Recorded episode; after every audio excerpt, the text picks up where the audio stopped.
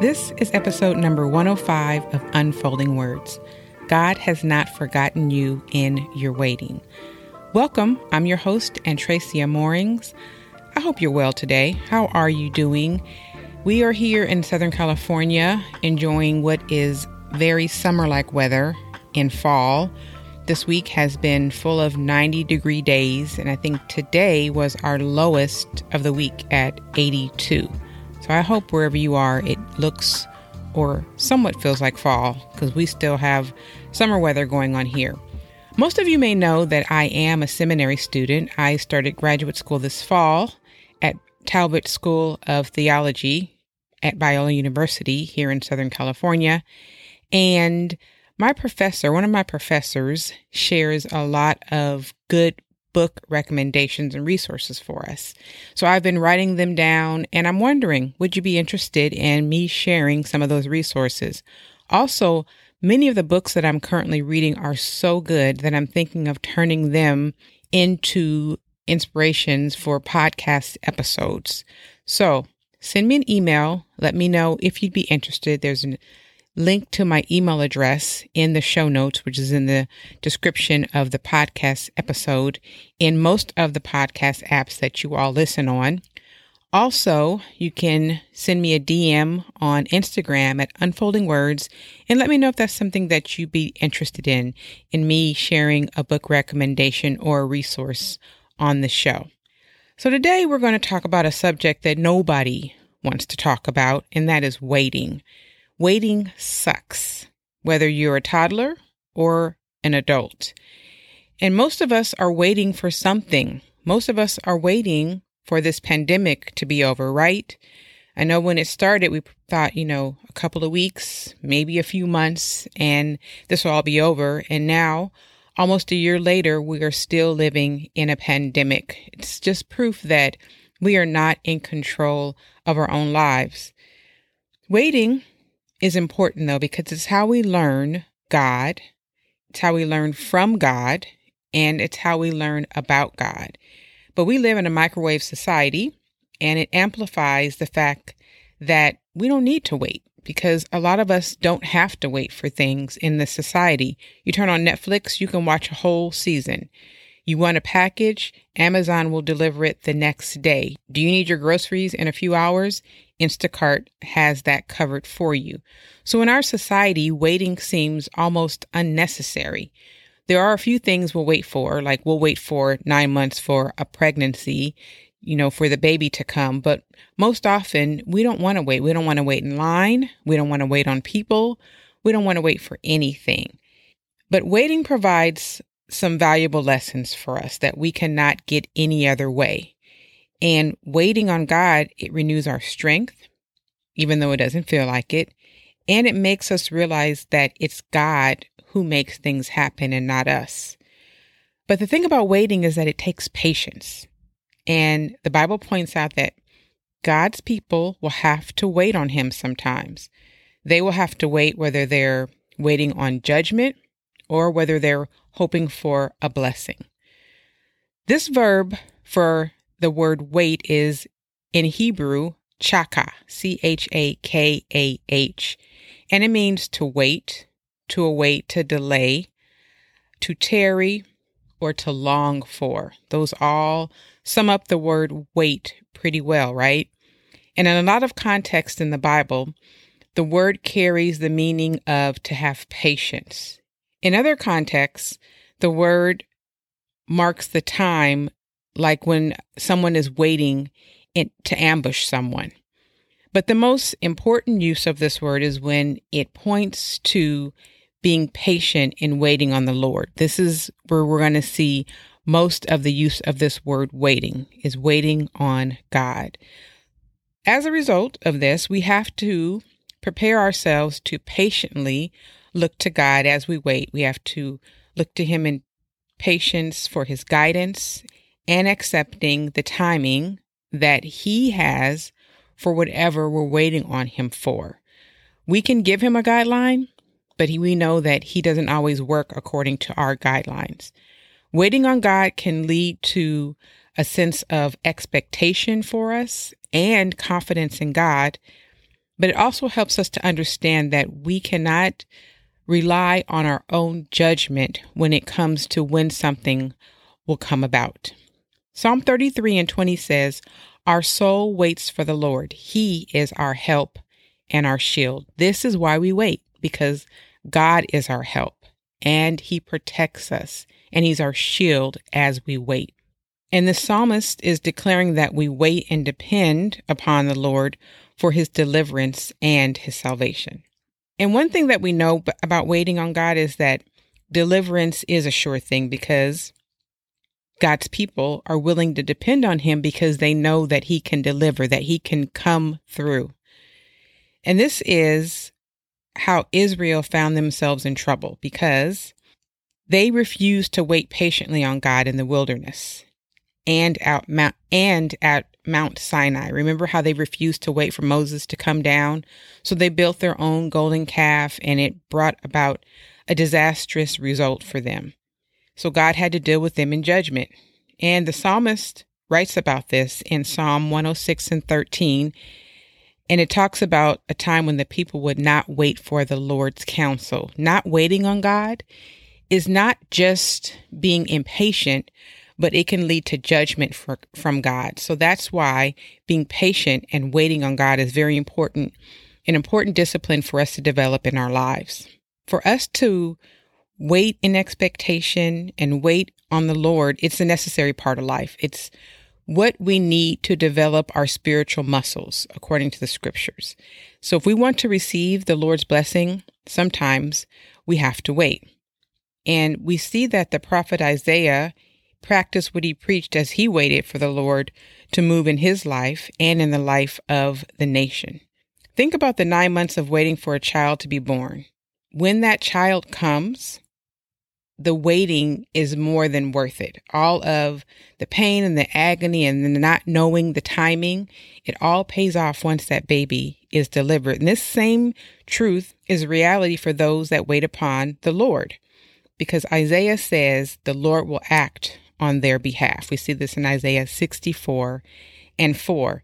And in the book of Zephaniah, the message that this prophet delivers is that the Lord will deliver his people as they wait for the Lord. And in this book, there was a double meaning to that waiting. They were waiting for the day of the Lord when the Lord would judge Israel and the nations, but also God was giving them a glimpse of a time of future restoration. First, God would come in judgment, but then he would renew his people and restore their fortunes. We see this in Zephaniah 3 and 20. And all of this applies to us today, both in our personal lives and collectively as a body of believers. We have to patiently wait for the Lord for Jesus to come back to correct the injustices in this world when he returns in his glory. And then on another level, we have to wait on God when we're praying for guidance, when we're making tough life decisions, when we're looking to Him to help us. We have to wait for Him. And sometimes it looks as if the Lord is not answering our prayers. But it's during those times that we have to remind ourselves that He is the living God. He's present, He's here. He hears us and he knows. But most importantly, he has a plan for each of our individual lives. So our waiting is never going to be in vain. He's in control of all of our lives. He's in control of your life individually and he's working for your good. And he does all this because he loves you. So we have to be patient. But a big part of our angst behind waiting is that we often feel like God has forgotten about us. We feel forsaken because we're waiting, and a lot of times we don't get a word from the Lord that says, okay, in two more weeks, you're going to get the answer to your prayer. God doesn't work like that. So many times we're waiting and we're looking to God in expectation, but we don't have any hints or clues of how or when He's going to deliver or answer our prayers. In the early part of the book of Isaiah, chapter 49, God promised this servant savior who would be for all the people. He would be held up by the hand of God, who would restore God's people. And starting in verse 14, God speaks to the skepticism of the people that they were that they were voicing. They had been oppressed for a long time. They were disheartened, they were depressed, they were disillusioned, and after years upon years of rebellion against God and 70 years of captivity on top of that, they were wondering, is there any hope for us? And they voiced their fearful complaint in the book of Isaiah, chapter 49, verse 14 says, But Zion said, The Lord has forsaken me. My God has forgotten me. The Lord has forgotten me. Haven't you ever felt like that? Like you're praying and you're waiting. You see other people get their prayers answered way before you. You see people get prayers answered that you've prayed for that they haven't even prayed for, and then they get that. And then that makes it even worse because you're wondering, okay, great. I'm praying for that. They got it and they didn't even want it, and I'm still waiting on it. And so it's human to say, the Lord has forgotten me. And the nation of Israel had come to the same conclusion that they were forgotten and abandoned by God. And it's understandable. You're waiting, you don't have any answers. God doesn't have a playbook for us to help us understand how to navigate this all the time. And the nation of Israel had been in Babylon in captivity, waiting and wondering when and if God was going to deliver. And he gave them these repeated um, assurances that redemption was coming. But the exiles still felt abandoned. And they should have been responding with joy because the prophet in verse number 13 of the book of Isaiah, chapter 49, had just given them some good words of encouragement, but they denied the reality of deliverance that was behind this message of comfort and hope that Isaiah shared. He said in verse number 13, Sing for joy, O heavens, and exult, O earth. Break forth, O mountains, into singing, for the Lord has comforted his people, and he will have compassion on his afflicted. God addressed the people directly and he reassured the nation of his care. We see this in verses 15 through 21. But the people started to think that they were too far gone. And haven't you ever felt that way? Like, I prayed about this for a long time. And so I think God just probably said, forget about this one because he hasn't answered it yet. And you're waiting and you're waiting and you feel that God has probably turned his back on that prayer request or that concern or whatever it is that you're waiting on. Maybe it's a sin that you struggled with for so long that you feel like you can't forsake or something that can't be resolved in a relationship that you're not even praying about anymore. No matter how much you've prayed, it just doesn't seem like this issue is going to be able to be conquered. And it makes you wonder is God real in my life? Can God be real in my life if I'm waiting and nothing ever happens? So it's hard to keep praying about something or someone without a positive outcome for so long. Desperation and unbelief will start to set in. It's just how our hearts are made. But God lets the people know in so many words I will take care of you. And this is the same sentiment that he's echoing for us today. So in verses 14 through 21 of Isaiah 49, the prophet had shared this dialogue that was happening between Israel and God. So the people in Jerusalem felt that God had forgotten about them. But God replied to them that he certainly had not forgotten about them. He could not possibly do that because he was like a mother to the nation. And then he adds something so neat. Let me read this in Isaiah 49, chapter 15, verses 15 and 16. Can a woman forget her nursing child that she should have no compassion on the son of her womb? Even these may forget, yet I will not forget. Behold, I have engraved you on the palms of my hands, and your walls are continually before me. So God was letting them know, like a mother will never forget her child. A normal mother, one whose mental health is intact, cannot give birth and forget about their child. It's just not how we're built as humans. You will never forget about your child. If you give your child up for adoption, there's always a part of you that I hear. I don't know from personal firsthand experience, but mothers who give their children up for adoption always think about that child in one way or another. And God is saying the same thing. And on top of this, he's letting the nation know that they are tattooed on his palm so that as a figure or a picture that he's painting for them that when he lifts his hands up, he sees the nation's name, which reminds him of the nation. He can never forget them. When God makes you wait, there's a reason. It's because he has a plan in mind. God's ways are higher than our ways, and we won't always understand this, but trust. God knows what he's doing. And sometimes when you're waiting, you can think that your best days are behind you.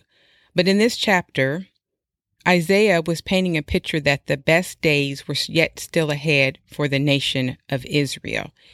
In verses 19 and 20, he pointed out that the new family, those who would be born to the nation, would overflow all of the boundaries. The New Testament also speaks to this promise that there is something better yet to come.